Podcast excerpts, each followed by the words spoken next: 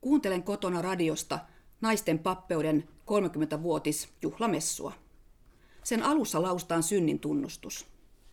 Taivaallinen isä, sain kasteen sinun lapseksesi. En ole kuitenkaan elänyt niin kuin lapsellesi sopii. En ole kuunnellut ääntäsi, enkä totellut tahtoasi. Nousen jakkaralta keittiössä ja alan tyhjentää tiskikonetta. Ei voi olla totta. Ei tänään eikä tässä messussa. Synnin tunnustus on kuin kiteymä siitä, mitä feministiteologia on vuosikymmenten ajan kritisoinut. Jumala on taivaan korkeuksissa oleleva, kaikkivaltias isä, jonka tahtoa ihmislasten tulee noudattaa. Erityisesti naisille kristinusko on tarjonnut kiltin ja tottelevaisen tytön osaa.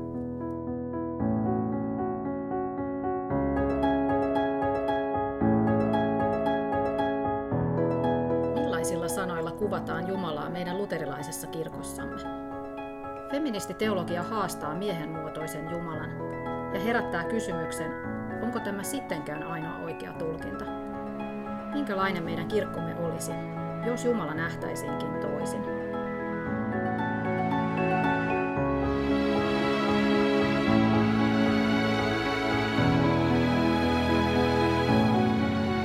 Kuuntele Taantuvan tasa-arvon kirkkopodcastia.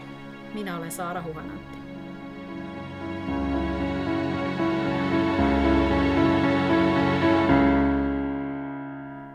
Keskustelemme tänään feministiteologiasta, miehisestä jumalakuvasta ja siitä, onko Jumalaa mahdollista ymmärtää jotenkin toisella tavalla. Kanssani on keskustelemassa Anni Tsokkinen, feministiteologi ja Taantuvan tasa-arvon kirkkokirjan toimittaja sekä Terhi Utriainen, uskontotieteilijä. Tervetuloa. Kiitos. Kiitos. Tämä alkuun kuultu sitaatti on Anni sun omasta esseestä Taivaan isän kuuliainen tytär. Minkälaisesta Jumalasta sun mielestä meidän kirkossa puhutaan? No, tuo mun äsken lukemani pätkä on aika hyvä esimerkki siitä, että kyllä kirkossa Jumalaa puhutellaan yleisimmin isäksi, taivaan isäksi, ja pienet lapset opetetaan rukoilemaan taivaan isää. Että se on aika hallitseva Jumalan puhuttelemisen tapa. Toinen, mikä kirkon vaikka liturgisissa teksteissä toistuu, on Herra. Rukoillaan Herraa. Ja Jumalasta usein käytetään luonnehdintaa, että hän on kaikkivaltias, Herrain Herra, taivaan kuningas. Että aika tämmöistä perinteistä ja äh, maskuliinista termistöä kyllä käytetään paljon. Tunnistatko sä Terhi tätä kuvausta? Sä katot kirkkoa vähän ulkopuolisen, ulkopuolisen silmi uskontotieteilijänä. Mm. Kuulostaako tämä tutulta? Kyllä, siis mähän on kasvanut tässä kulttuurissa ja vaikka mä oon itse suurin piirtein 25 vuotta sitten eronnut kirkosta, niin mähän työkseni puntaroin uskontoon liittyviä asioita ja tunnistan ihan monellakin tavalla ja sitä on kiinnostava uskontotieteilijä voi peilata sitä tietysti myös muiden uskontojen jumalakuviin tai jumalakäsityksiin. Ja sitten tietysti kun uskontotieteilijät tänä päivänä aika paljon tutkii maallistumista ja siitä kysymystä, että miksi esimerkiksi Suomessa kirkko, kirkko ei puuttele niin kovin monia ihmisiä, niin yksi kiinnostava kysymys on tietysti se. Se ei varmaan ole ainut kysymys, mutta yksi kiinnostava kysymys. Että onko se tämän tyyppinen Jumala, josta Annikin puhuu, joka jollain lailla on, on siinä mukana.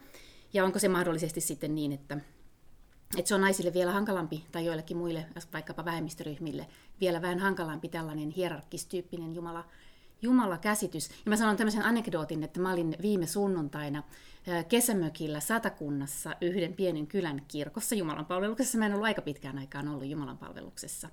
Ja siellä oli osapuilleen 30 ihmistä. Minä ja mun mies oltiin nuorimmat. Ja paitsi pappi oli vähän nuorempi miespappi, mutta siellä oli aivan täysin tämä Jumalan kuva kyllä niin kuin puheissa, jonka, jonka Anni sanoo. Se oli hyvin myös niin kuin, ää, tavallaan opillisesti vahvasti tämmöinen yksi jumalainen jumalakuva, jossa myös suljettiin sitä, että sitä ei saisi lähteä tulkitsemaankaan, ei esimerkiksi niin kuin anteeksiannon ja synnin käsitteiden kautta kauhean liian monipuolisesti, vaan pitäisi pysyä tavallaan tutuilla laduilla. Kuulostaa jotenkin tyrmistyttävältä tämä, tämä harmonia, mitä kautta sanoit, että ei voisi tulkita, mutta, mutta tutut ladut ainakin tunnistan, mm. tunnistan kyllä. No sä oot Anni väitellyt feministiteologiasta. Mikä sai sut alun perin kiinnostumaan? No, reitti on aika pitkä ja mä kerron ihan lyhyesti, ja saa keskeyttää ja kysyä Kerro aika tarkennusta. No en, en, mä oon kirjoittanut sitä aika pitkästi, mutta tota, mä hyppään nuoruuteen, en, en kerro lapsuudesta, mutta jotenkin mä oon nuoruuteni elänyt, tosiaan elänyt sellaisessa hyvin, hyvin herätyskristillisessä ja niin kuin tiukassa uskonnollisessa yhteisössä, ihan luterilaisen kirkon piirissä, mutta eräs herätysliike tai ehkä useampia herätysliikkeitä toimi sillä alueella ja hyvin, hyvin niin kuin tiukka, tiukka uskonnollinen maailma, hyvin ahdistava ja, ja semmoista niin kuin syyllisyyden tunnetta ruokkiva ja sellaista, että pitää niin kuin hirveästi yrittää olla hyvä kristitty ja evankelioida kaikkia tuttuja ja tuntemattomia ja niin kuin val, valtavan niin kuin nuorelle muuten, muutenkin, muutenkin ahdistuneelle nuorelle vielä niin kuin ahdista, ah, tosi ahdistava ympäristö näin jälkikäteen tietenkin ajateltuna. Ja, ja tietenkin tämä tuttu tarina, että minulla ei ollut muuta vaihtoehtoa kuin teologian opiskelu, koska minua kiinnosti vain Jumala ja jumalalliset asiat ihan oikeasti. Minua ei kiinnostanut mikään muu. Kaikki muut harrastukset oli ihan höpö, höpö paitsi viulun soitto, joka kuului jotenkin niin kuin kunnon uskovaisen tytön maailmaan. Viulua sai soittaa orkesterissa ja muutenkin. No joka tapauksessa tulin opiskelemaan teologiaa Helsinkiin ja sitten pientä avartumista alkoi tapahtua pikkuhiljaa ja, ja se oli 80-lukua, eli olen nyt niin vanha jo.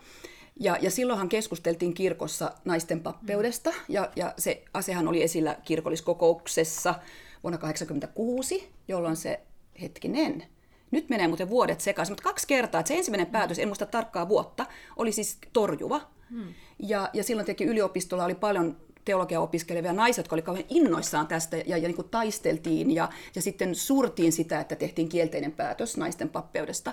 Mä niin kuin hengasin mukana siinä porukassa, mutta mä en ollut kauhean kuitenkaan niin kuin innostunut siitä asiasta, koska mä en halunnut papiksi. Se oli mulle jotenkin kauhean kaukainen juttu. Ja, ja sitten kun se naisten pappeus hyväksyttiin, se oli muuten vuonna 1986, kun se hyväksyttiin, mm. Mm. ja sitten ensimmäiset naiset vihittiin vuonna 1988. No se ei silloinkaan mua niin koskettanut, mm. ähm, mutta sitten jossain, jossain sitten hankalan työnhaun niin kun keskellä juolahti sitten mieleen valmistumisen jälkeen, että ehkä sittenkin, kun mulla on tämä koulutus, niin voisin kokeilla, minkälaista on tehdä papin töitä. Ja se kokeilu oli kyllä onnistunut mun mielestä. Tykkäsin, tykkäsin siitä.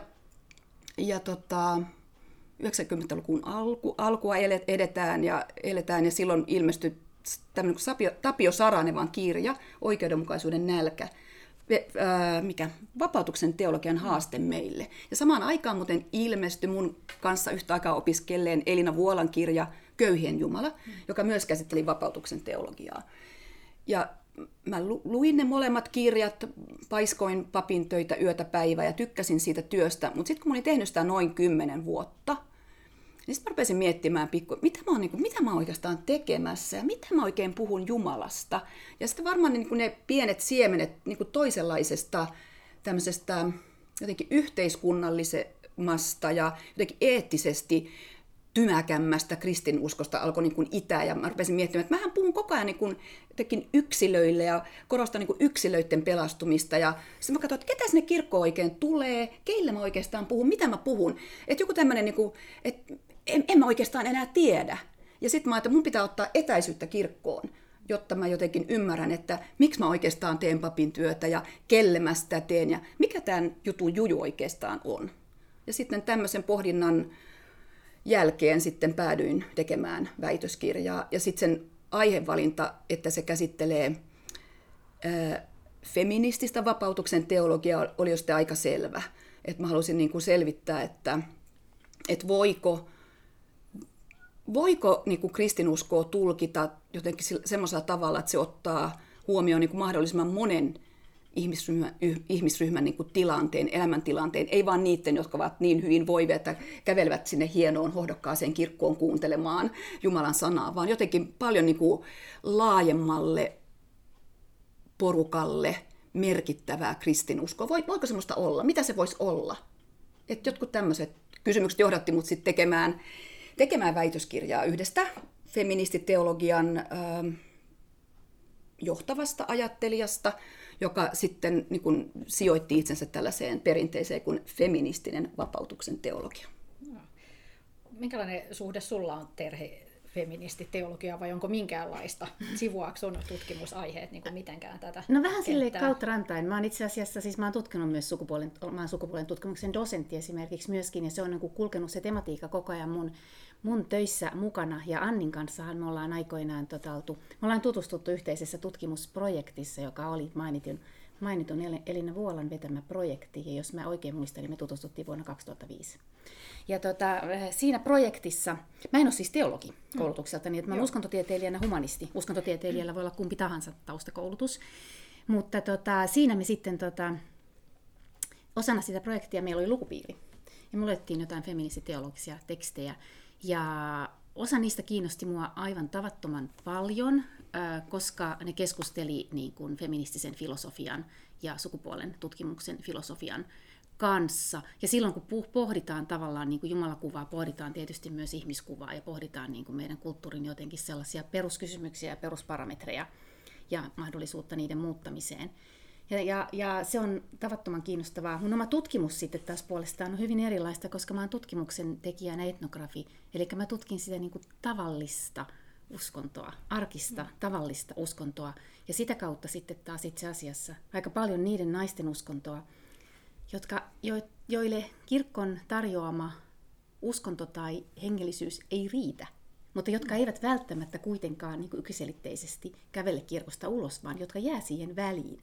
Ja se on ollut hirveän kiinnostava näkökulma katsoa tätä asiaa sitten myöskin, koska, koska siinä, siinä tulee sitten niin kuin yksi kulma sitten, ei filosofinen, semmoinen niin kuin arjen elämän kulma siihen, että miksi tämä ei riitä.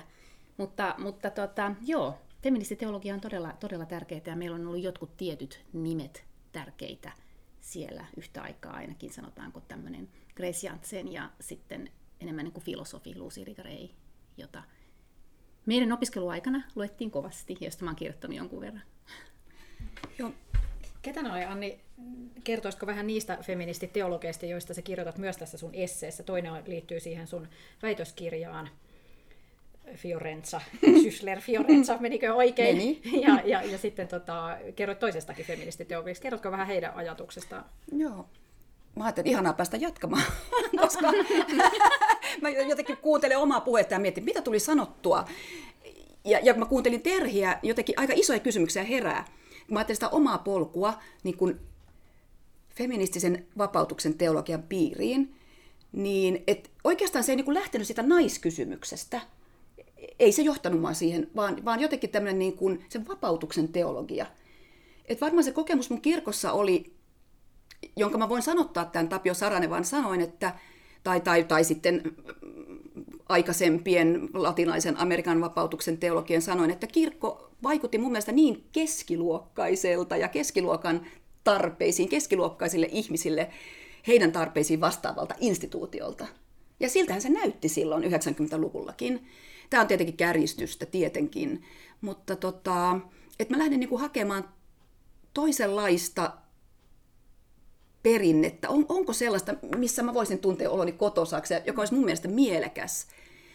Ja sitten jotenkin se naiskysymys, tai että mitä, mitä merkitsee olla nainen ja pappi, niin, tai, tai uskoa Jumalaan naisena, niin se tuli sen jotenkin mukana, mutta se ei ollut se ensimmäinen intressi. Ja mä ajattelin, että tämä on niin Suomessa vähän yleisempääkin, mm. että, että faktahan on, että Suomessa ei ole koskaan ollut kauhean vahvaa, näkyvää feminististä liikettä, myöskään yhteiskunnallista.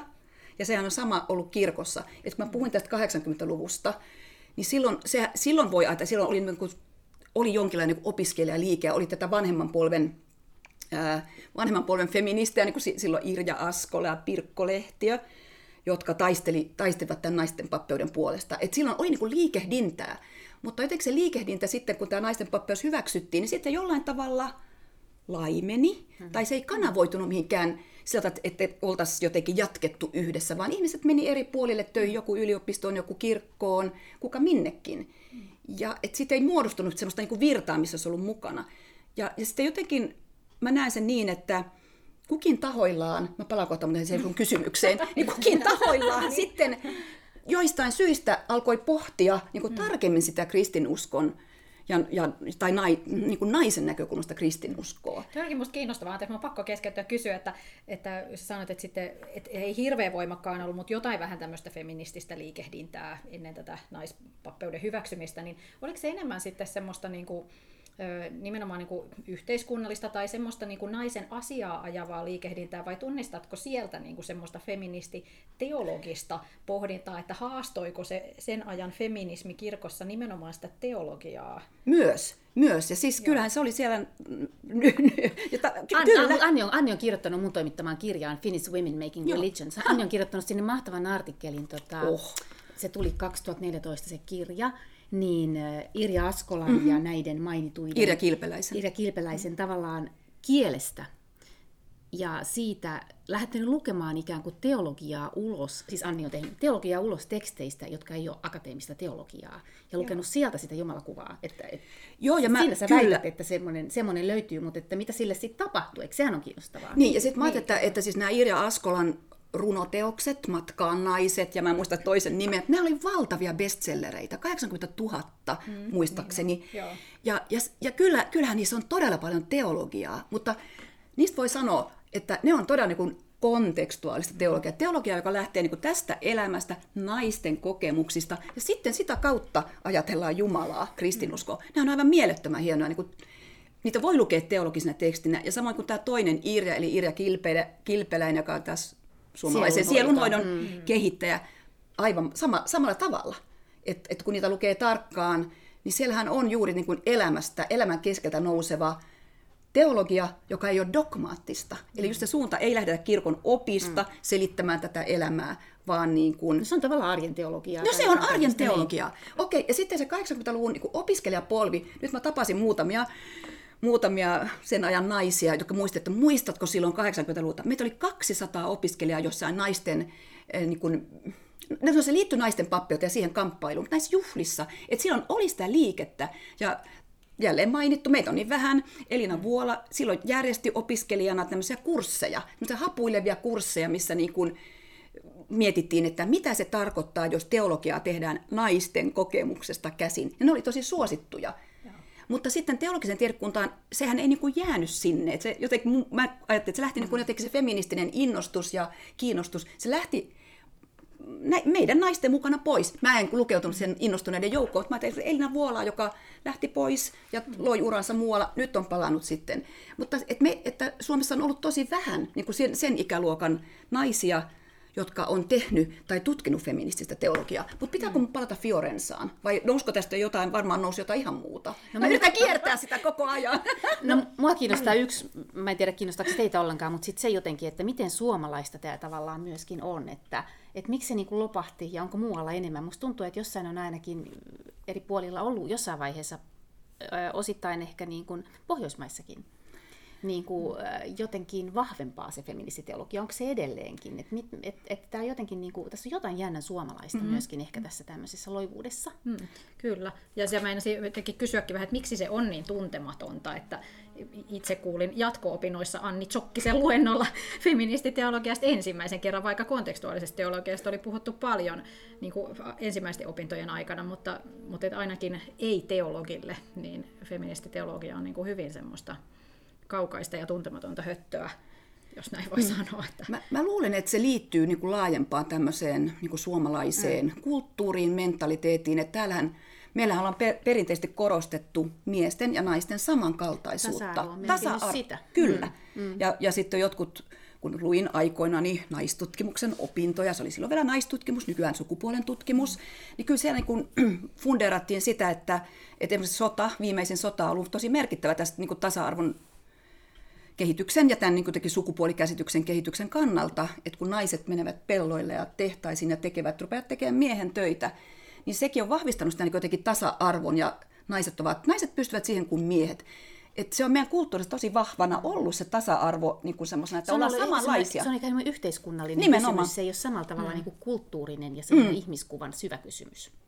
Niin, mm. ja mm. todella, että se mulle oli tosi yllätys silloin niin opinnoissa, että, että jos ajatellaan Ruotsia, että siellä on ollut vahva feministinen liike, sä viittasit eri Pohjoismaihin, niin myös niin kuin yhteiskunnallisesti. Mutta Suomessa se oli tosi pieni ja mukana oli tietenkin myös miehiä. Ja saatiin aikaan monenlaisia uudistuksia. että varmaan, varmaan niin kuin se teologia tietenkin on tässä samassa niin kuin virrassa mukana. Se on osa kulttuuria. Se on osa kulttuuria mm. ja, meidän, niin kuin, ja siis me, miten me ajatellaan sukupuolesta. Mutta mm. et sillä tavalla nyt mä palaan, mä palaan nyt sinne Schüssler Fiorenzaan, jota olen yrittänyt kiertää, koska mä selvästi tässä on kulunut 11 vuotta mun väitöksestä, ja mun piti mm. tänään kaivaa esille mun väitöstilaisuudessa pitämäni tämä alkupuheenvuoro lektio, jotta mä muistasin, että mitähän, kyllä mä nyt muistan mitä mä oon tutkinut, mutta jotenkin, mm. että mikä tämä juju oikeastaan oli, ja mitä mä tästä löysin. Niin varmaan sekin, että, että, että tämä Fiorenza, no mä saan sanoa, että Fiorenza se on helpompi, mm. valitsen tämän anteeksi kaikille, niin ähm, että tota, hän vaikutti Yhdysvalloissa, hän on kotosi ö, Saksasta, ö, niin siellä kuitenkin jo sitten tietenkin, niin kuin muistamme 60-70-luvulla, oli vahva feministinen liike. Että, että se, hänen ajattelunsa nousee niin tämmöistä vahvasta liikkeestä, ja hän on roomalaiskatolinen, ja hän oli mukana tässä roomalaiskatolista, nais, roomalaiskatolisen kirkon naisliikkeessä. Ja se, ja, ja se, se toi mulle tämän niin naiskysymys, tässä tuli niin kuin sitä kautta niin kuin haasto miettimään. Mutta sitten siinä kävi niin, kun mä tein tätä tutkimustyötä, että mä rupesin kiinnostamaan niin kuin sukupuolen teoria. Ja Fiorenza oli siinä oivallinen tutkimuskohde, että hän, hän tota, kirjoitti, kirjoittaa siitä paljon, koska, koska hän, halusi, hän on raamatun tutkija. Ja, ja sillä rintamalla hän, hän niin kuin nosti esille naisten toimijuutta varhaisessa kirkossa. Että miten paljon naiset teki, miten, miten niin kuin merkittävä asema naisilla oli niin kuin tässä varhaiskristillisessä liikkeessä. Että sehän on, oli jäänyt niin kuin unhoon, peittoon ja hän nosti sitä ja argumentoi hienosti ja hänen niin kuin teoksensa In Memory of Her on, on niin kuin raamatun, feministisen raamatun tulkinnan klassikko. Tämä oli se toinen, niin kuin, tai ehkä tunne, tai tunnetuin osa hänen työtään. Mutta se toinen puoli, mistä mä sitten kiinnostuin, on niin kuin tämmöinen sukupuoliteoreettinen pohdinta. Kun roomalaiskatolisessa kirkossa ää, ää, pappeus kiellettiin, ja kielletään edelleen naisilta niin kuin sukupuolen mm. takia, että, mm. niin kuin, joka ymmärretään niin kuin luonnolliseksi, että mm, no, se on annettu niin kuin syntymässä. Jumala on luonut ihmiset miehiksi ja naisiksi mm. ja kun nainen on nainen ja naisen tehtävä, tärkein tehtävä on olla äiti ja, ja nainen ei niin kuin sovi papiksi niin kuin tämän niin kuin anatomisen, fyysisen sukupuolensa takia, niin kuin tämmöisen perinteisen roomalaiskatolisen ajattelun mukaan, niin Fiorenza yritti niin kuin osoittaa ja yrittää ehkä edelleenkin, että sukupuoli pitää käsittää niin kuin avarammin. Että, että sitä ei voi ymmärtää vain niin tämmöisen anatomis-fysiologiseksi äh, seikaksi, vaan sukupuoli rakentuu kulttuurissa äh, ja sosia- yhteiskunnassa. Me kasvetaan naisiksi, me kasvetaan miehiksi, että on jotenkin niin kuin tosi köykästä niin kuin väittää, että nainen ei voi toimia pappina sukupuolensa vuoksi, jos ajatellaan, että sukupuoli rakentuu kulttuurissa ja mä opin mm. olemaan nainen tai mä opin olemaan mies. Mitä Terhi ajattelee? En ole koskaan varmaan puhunut ääneen Fiorensasta kellekään kaverille tai ystävälle. Mä en tunne Fiorensaa. En mä, mä en tunne, siis totta kai noin, noin niin ajatuskulut sille yleisellä tasolla. Yle, yleisellä tasolla on, on jollain lailla tuttua, mutta mä en ole, en ole lukenut Fiorensaa muuta kuin sen sun, sun kirjan, kirjan kautta. Että mä osaa sinänsä niin kuin suoraan, suoraan sanoa mitä. Mutta mitä sä sait siitä, niin kuin, sait, mitä sä sait siitä niin kuin tänne siirrettävää? Sait sä siitä siirrettävää sitten, kun sä perkasit sen, sen tota, tai, äh, taitain läpi? Niin, no siis mä opin ymmärtämään enemmän niin sukupuolen problematiikkaa, mikä on musta mm. ollut tosi tärkeää, mutta varmaan se, tämä on, tää on kiinnostava niin kuin seikka, että niin kuin mä kirjoitan tuossa, että mun niin kuin sydän ei syttynyt palamaan.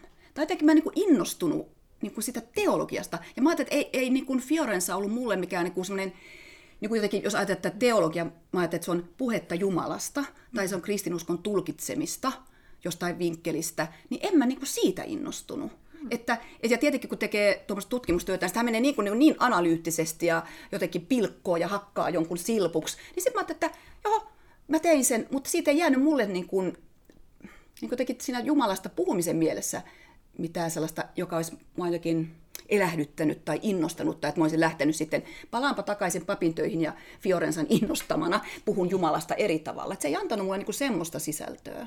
Antoiko se sulle sitten minkäänlaista sellaista peiliä mennä analysoimaan niin kuin luterilaisen kirkon ää, käsitystä Jumalasta ja sukupuolesta tai jotain sellaista niin analyyttistä välinettä, jonka sä pystyit viemään töihin, töihin no, tänne meidän omaan maailmaan. Kävi niin, että mä en ikinä palannut sitten papin töihin.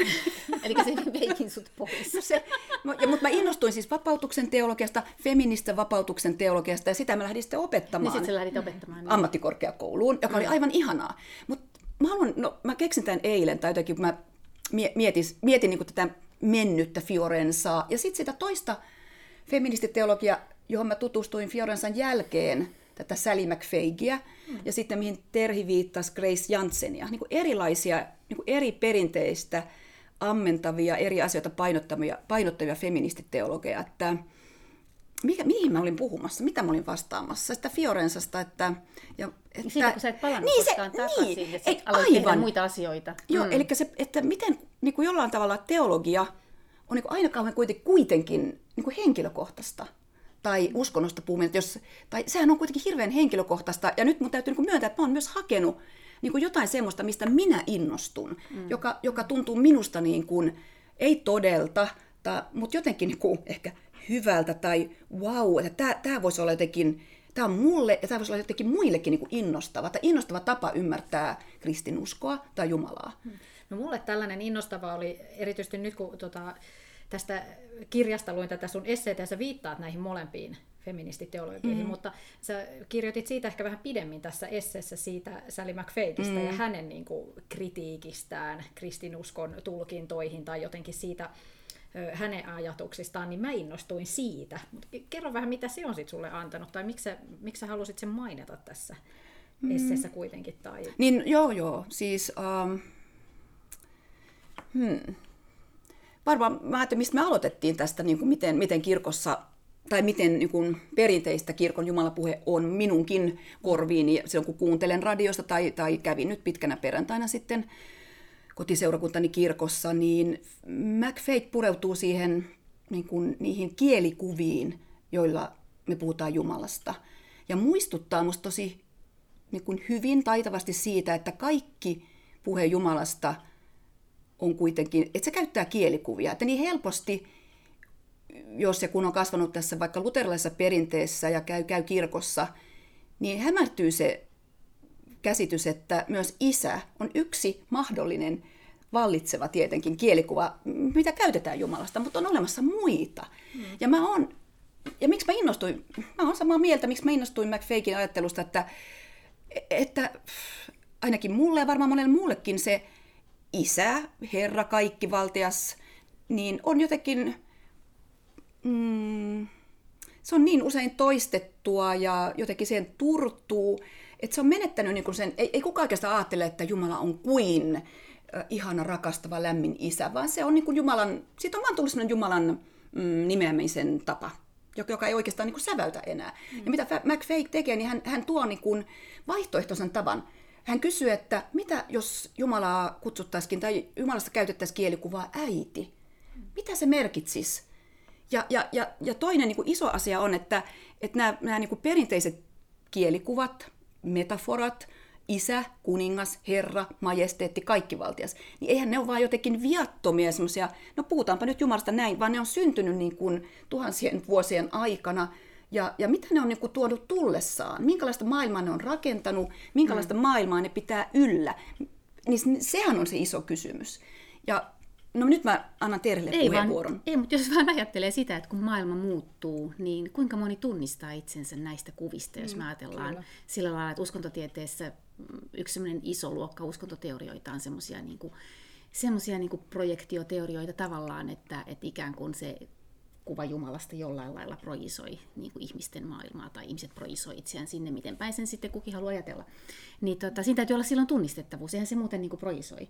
Ja voi mm. miettiä niin kuin ikään kuin, että miten, mitä nämä niin kuin tunnistaa, nämä valtarakenteet ainakaan mm. täällä niin kuin meidän maailmassa. Mm. Varmastikin niissä on vielä, niillä on paljon käyttöarvoa vielä monessa, äh, monella puolella maailmaa, koska siellä, missä kristinusko niin kuin kasvaa, etelässä, idässä ja muualla, niin siellä ollaan tietysti ihan toisenlaisessa niin kuin yhteiskunnallisessa tilanteessa vielä ja tavallaan valtarakenteet yhteiskunnassa on, on toisenlaiset ja keskiluokkaistumista viedään eri tavalla eteenpäin. Ja kaikki tämmöisiä sinänsä niin kuin kiinnostavia uskontososiologisia kysymyksiä. Mutta ne on, kauhean, niin kuin, ne on, ne on, paitsi että ne on hierarkisia, ne on kauhean familistisia.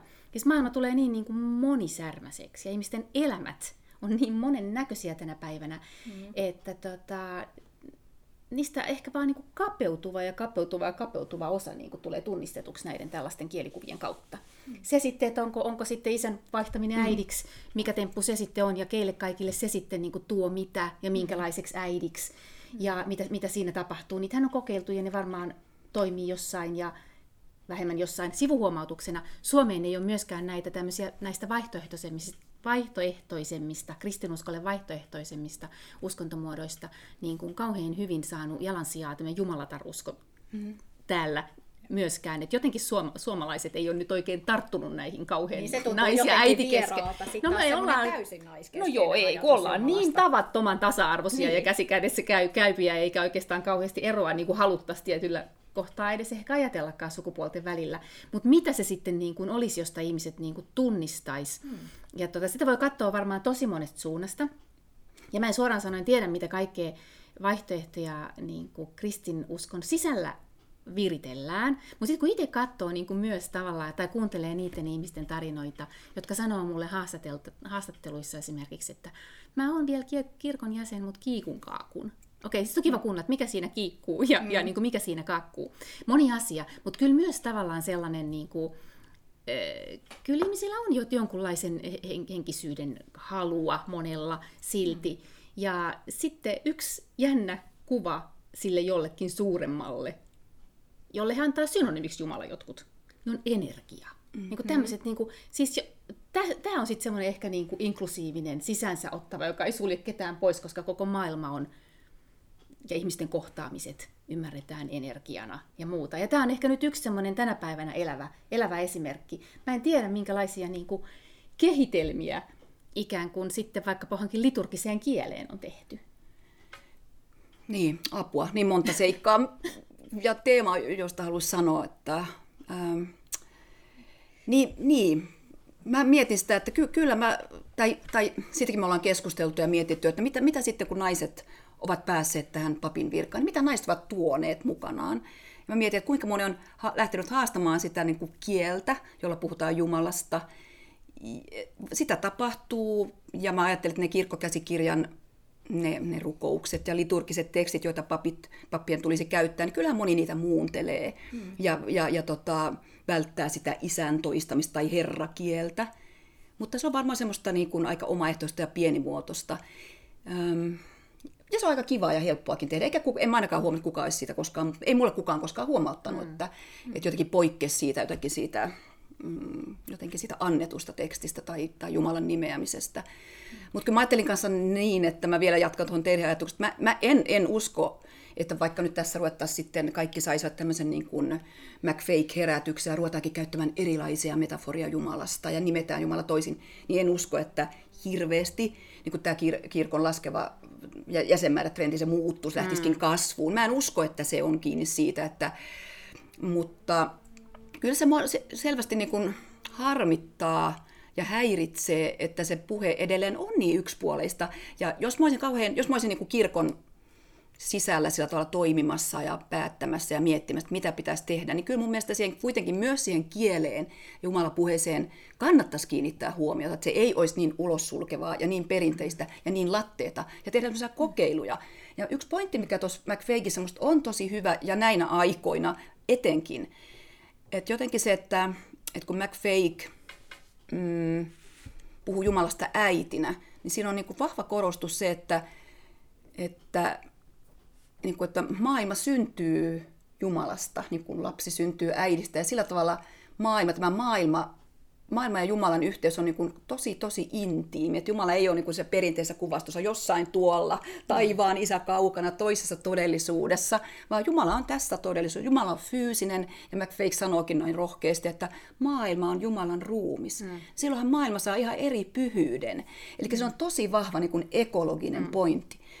Mä... Mutta on luulisi puhuttelevan. Mm. Niin, mä, se, niin, mä ajattelin, että minkä takia ei voisi niin kuin jotenkin tämän tyyppistä kristinuskon tulkintaa edes kokeilla. Mä voisin kuvitella, että kyllä jotkut ihmiset voisivat olla aika innostuneita. Että Herran pieksut, niin kuin se, se toista, se, jotenkin se toisto, se on musta laiskaa ja se on tyhmää. Ihan oikeasti, että jos ollaan huolissaan niin kuin kirkon tulevaisuudesta, niin musta tuntuu, että se on niin kuin kaikkein pyhin, että johon ei haluta kurkistaa. Mm. Mutta siis jonkun verranhan on sitten tietenkin ekoteologiaa. On, on. Ja, ja nythän sä ta- tavallaan toit sen tuohon rinnalle, ja vapautuksen teologiaksi sen, senkin voi halutessaan varmaan mm. niin kuin luokitella, että sillä vapautetaan muutakin kuin, niin kuin ihm- alistettuja ihmisryhmiä esimerkiksi. Mm, kyllä, kyllä. Että jotenkin niin kuin vapautet... että se on vähemmän, jos se ehkä tämmöistä enemmän niin kuin posthumanistista teologiaa siinä mielessä, että se ei olisi enää pelkästään niin kuin ihmiskeskeistä teologiaa, ja miten, vahvasti, miten se saadaan artikuloitua sitten siihen kristinuskon tarinaan, No niin, Exakt, Annika, just juuri näin. No niin. just, sä, sanoit sen san... sä sanoit sen sanan ihmiskeskeinen, että sehän on se suuri heikkous mun mielestä tässä niin kuin perinteisessä. Ja siis se on niin kuin järkyttävää ihan oikeasti, kun käy mm. kirkossa. Ja et mä, mä, mä opiskellut 80-luvulla, ja silloin jotkut viisaat opettajat sanoivat, että kyllä tätä kristinuskoa pitäisi jotenkin sanoittaa niin kuin tämän päivän kielellä, tai sillä tavalla, että se ottaisi huomioon tämän päivän kysymykset. No miksi tämä ei tapahdu? Että onko se siellä mm. teologisessa koulutuksessa edelleen jotenkin että sitä ei pidetä Ehkä tärkeänä.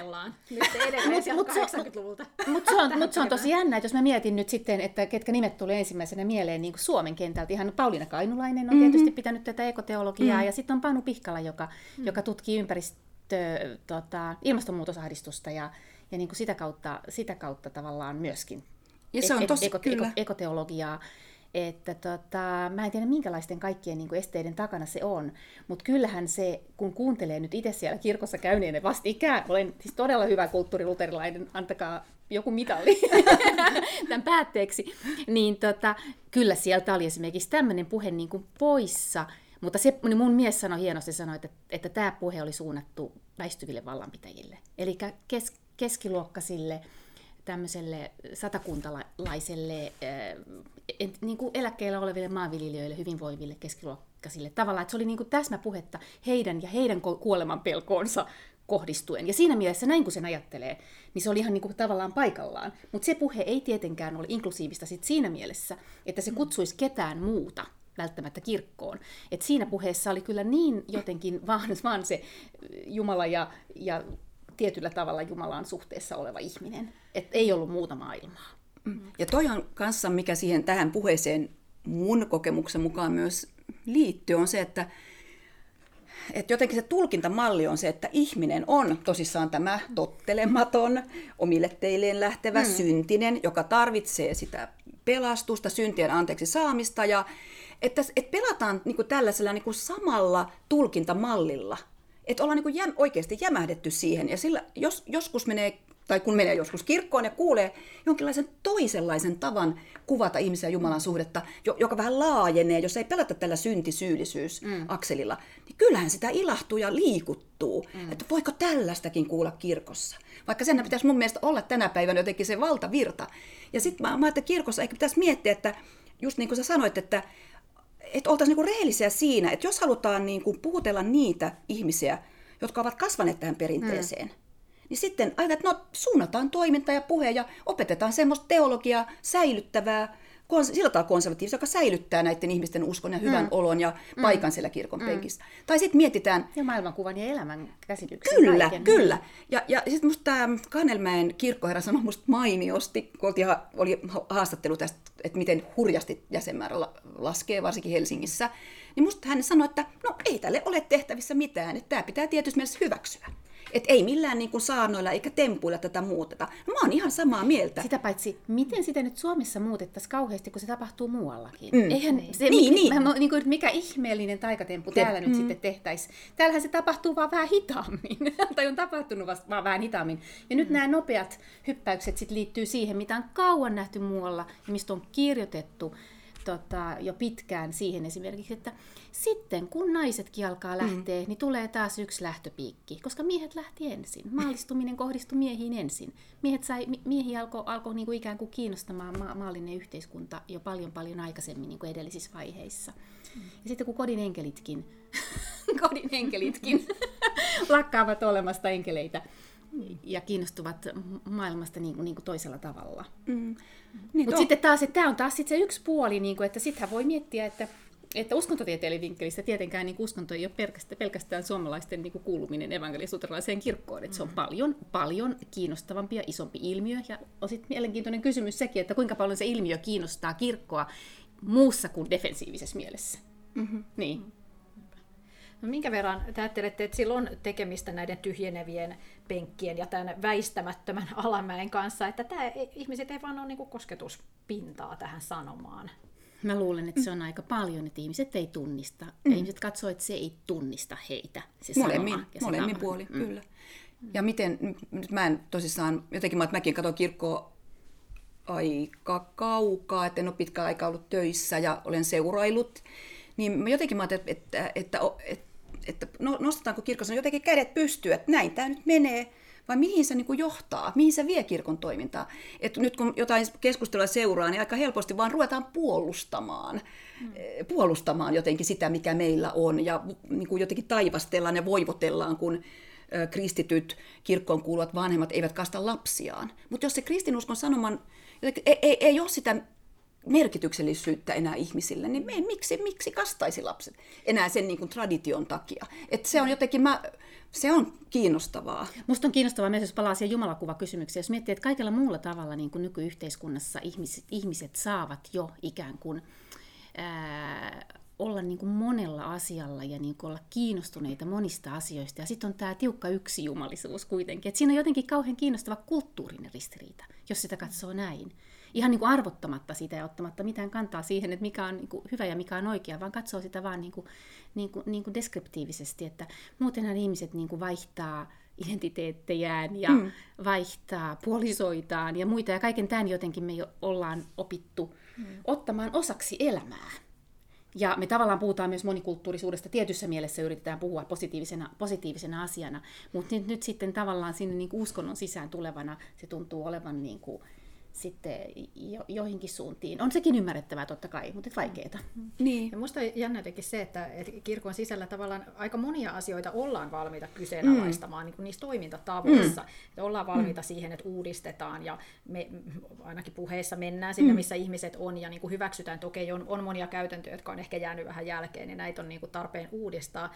Mutta sitten tämä oppikysymys ja nimenomaan niin se tulkinta siitä Jumalasta, mm. niin se on sitten kuitenkin joku semmoinen, mihin ei, ei voi niin kajota laisinkaan. Mm. Tai sit, en mä tiedä, onko se sitten tavallaan pelkoa siitä, että sitten me luovutaan siitä jotenkin niin ytimestä, jos me tästä, tälle linjalle lähdetään, mutta ei oteta jotenkin niin sitä näkökulmaa huomioon, että tämä, tämä millaisena me nyt Jumala esitetään, se on niin yksi tulkinta. Ja mm-hmm. vielä edelleen ajatellen, että, että se olisikin se yksi oikea Jumala, niin sitäkin voi tulkita eri näkökulmista, niin siihen ei jotenkin niin kuin uskalleta lähteä. Tai mä tiedä, mitä te ajattelette? No mä ajattelen nyt ihan sua, kun tässä kuuntelen ja, ja sitä, että silloin kun opetin aikoina, niin siellä diakonien ammattikorkeakoulussa teitä ylempiä, niin kyllähän se valtavan innostuksen sai niin kuin se, se ajatus niin kuin kontekstuaalisen teologian tai vapautuksen teologian ajatus, että oppi ei ole tärkein. Mm. Tai että jotenkin, että et, tai, tai oikea usko ja oikea mm. oppi. Että kristinusko on jotain muuta. Se on mm. elämäntapa ja,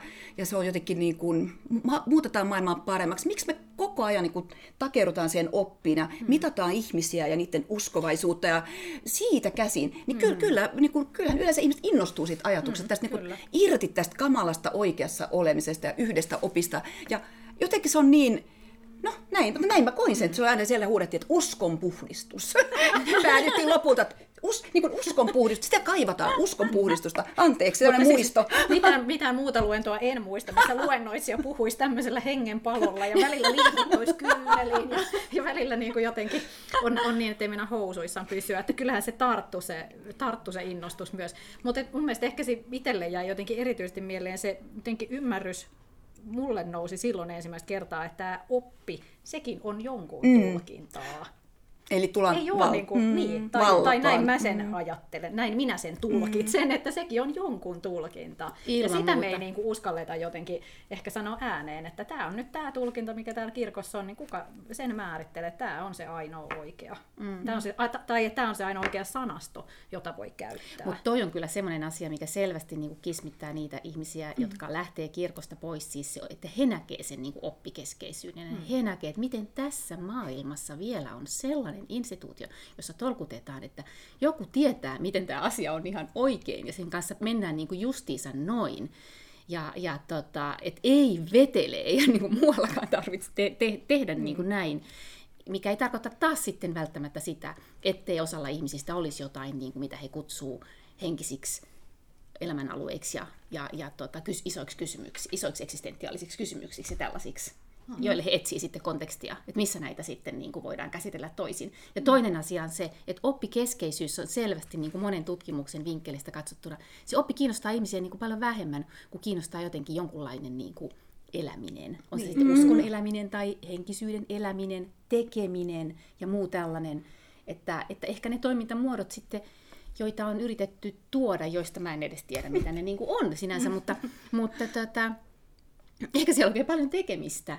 Ja ehkä se, niin kuin niihin jonkunlaisen toisenlaisen niin kuin fiiliksen puhaltaminen, koska ihmiset mm. haluaa myös niin kuin, fiiliksiä.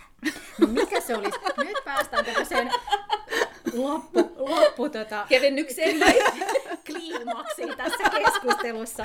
Mikä se on se fiilis sitten? Mink- Minkälainen on se Jumala? Minkälainen on se tulkinta? Mitä meidän kirkko tarvitsee? Uskontotieteilijän näkökulmasta tai feministiteologian näkökulmasta? Nyt. Mä, mä, en, mä en tiedä nyt sitten, koska mä en tutki, tutkin välttämättä nyt, enkä tiedä niin paljon niistä ihmisistä, jotka on siellä kirkon sisällä niin jotenkin täysin, mutta he kaipaa jotain, mikä koskettaa heitä. Mä sanoisin edelleen sen jotenkin, että tämä on nyt mun tulkinta, että he kaipaa jotain, mikä tunnistaa heidän elämän niin kuin iloja ja tuska, tuskia ja kaikkea tällaista näin.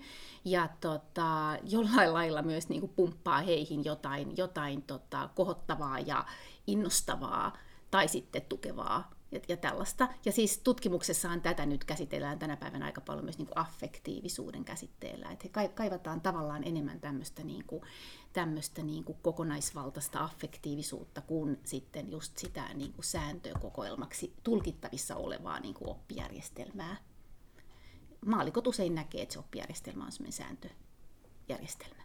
Mm. Eli ei sääntöjä.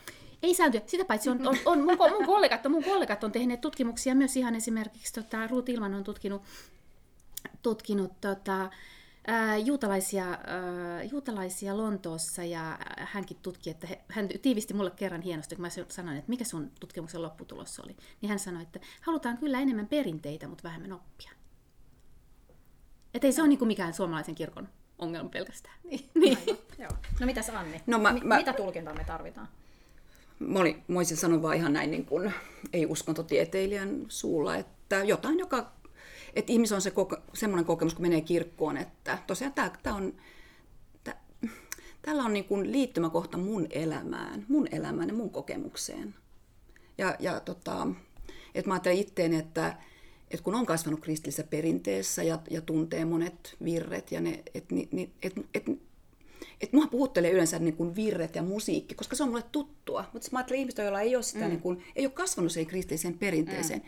Mikä puhuttelee sellaista ihmistä? Ei, ei 1600-luvun virret niin kuin minua, vaan sen täytyy olla, se on niin kuin mon, moni, monen tason jotenkin kysymys, että kyllä mä ajattelin, että kyllä myös ne sanat, mitä pappi sanoo, millä, miten hän puhuu Jumalasta, minkälaista Jumalasta, ja koko, koko se atmosfääri, miten, että minkälainen niin kuin, tila siihen syntyy. Onko pappi siinä saman, samanlaisena ihmisenä, samalla tasolla olevana, samaa elämää elävänä, vai, vai puhuuko pappi jostain niin kuin paremmin tietävänä ja oikea oppia määrittelevänä jotenkin. Että siinä on niin kuin monta seikkaa, mutta jotenkin, että se on, se on tätä elämää, se koskettaa minua tässä ja nyt. Että ihan eri, eri sanoin, mutta mä ajattelin niin kuin samat kuin mm. Terhi. Mm.